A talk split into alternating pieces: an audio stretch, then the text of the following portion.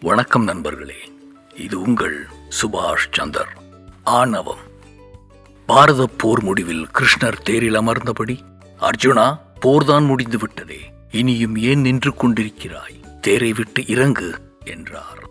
மைத்துனா நீ என்னை போரில் வெற்றி பெற செய்தாய். மகிழ்ச்சி. ஆனால் வெற்றி பெற்றவனை தேரோட்டிதான் கையை பிடித்து இறக்கிவிட வேண்டும் என்ற சம்பிரதாயம் உண்டே. அதை மறந்து விட்டாயா? அப்படி செய்வது எனக்கும் பெருமை அல்லவா? நீயோ என்னை கீழே இறங்கு என்று ஆணையிடுகிறாயே இது என்ன நியாயம்? என்று கேட்டார். அர்ஜுனனின் வார்த்தைகளை கிருஷ்ணர் காதில் வாங்கிக் கொண்டதாகவே தெரியவில்லை. தேரை விட்டு இறங்கு என்று கண்டிப்புடன் சொன்னார். வருத்தத்துடன் அர்ஜுனன் கீழிறங்கினான் அப்பொழுது அவர் தேரின் பக்கம் நிற்காதே சற்று தள்ளி நில் என்றார் அதட்டலுடன். அர்ஜுனனால் கிருஷ்ணரின் அதட்டலை பொறுத்து கொள்ளவே முடியவில்லை. வெற்றி பெற்ற மகிழ்ச்சி கூட மனதை விட்டு அகன்று விட்டது. ஒன்றும் புரியாதவனாய் தள்ளி நின்றான்.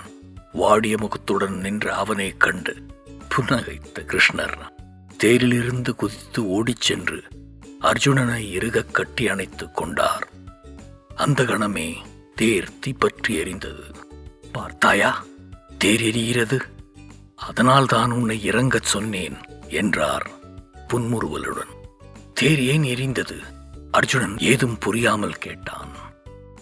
அர்ஜுனா போர் புரியும் போது கௌரவர்கள் உன் மீது பல அஸ்திரங்களை ஏவினர். அவற்றின் சக்தி அளவிடவே முடியாது. தேரில் நானும் தேர்க்கொடியில் அனுமனும் இவ்வளவு நேரம் அதை தடுத்துக் கொண்டிருந்தோம். அதனால் அவை வலிமையற்று கிடந்தன. தேரை விட்டு நான் குதித்ததும் தேர்க்கொடியிலிருந்து அனுமனும் புறப்பட்டு விட்டான். அஸ்திரங்களின் சக்தி தலை தூக்கியது. தேர் பற்றி எரியத் தொடங்கிவிட்டது. உண்மை இப்படி இருக்க நீயோ போரில் வெற்றி பெற்ற உன்னை கௌரவிக்கவில்லை என்று வருத்தப்படுகிறாயே.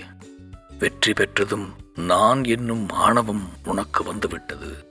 ஆணவம் அழிவுக்கு வழிவகுக்கும் என்பதை மறந்து விடாதே என்று அறிவுரை கூறினார். தேர் பற்றி எரிந்தது போல் அர்ஜுனனிடம் இருந்த ஆணவமும் பற்றி எரிந்த சாம்பலானது. இறைவன் காரணமில்லாமல் நமக்கு கஷ்டம் எதையும் தருவதில்லை. ஒவ்வொரு கஷ்டத்திலும் நமக்கான நன்மை ஒளிந்து கொண்டிருக்கிறது என்பதை மட்டும் புரிந்து கொண்டால் எந்த துன்பமும் நம்மை பாதிக்காது.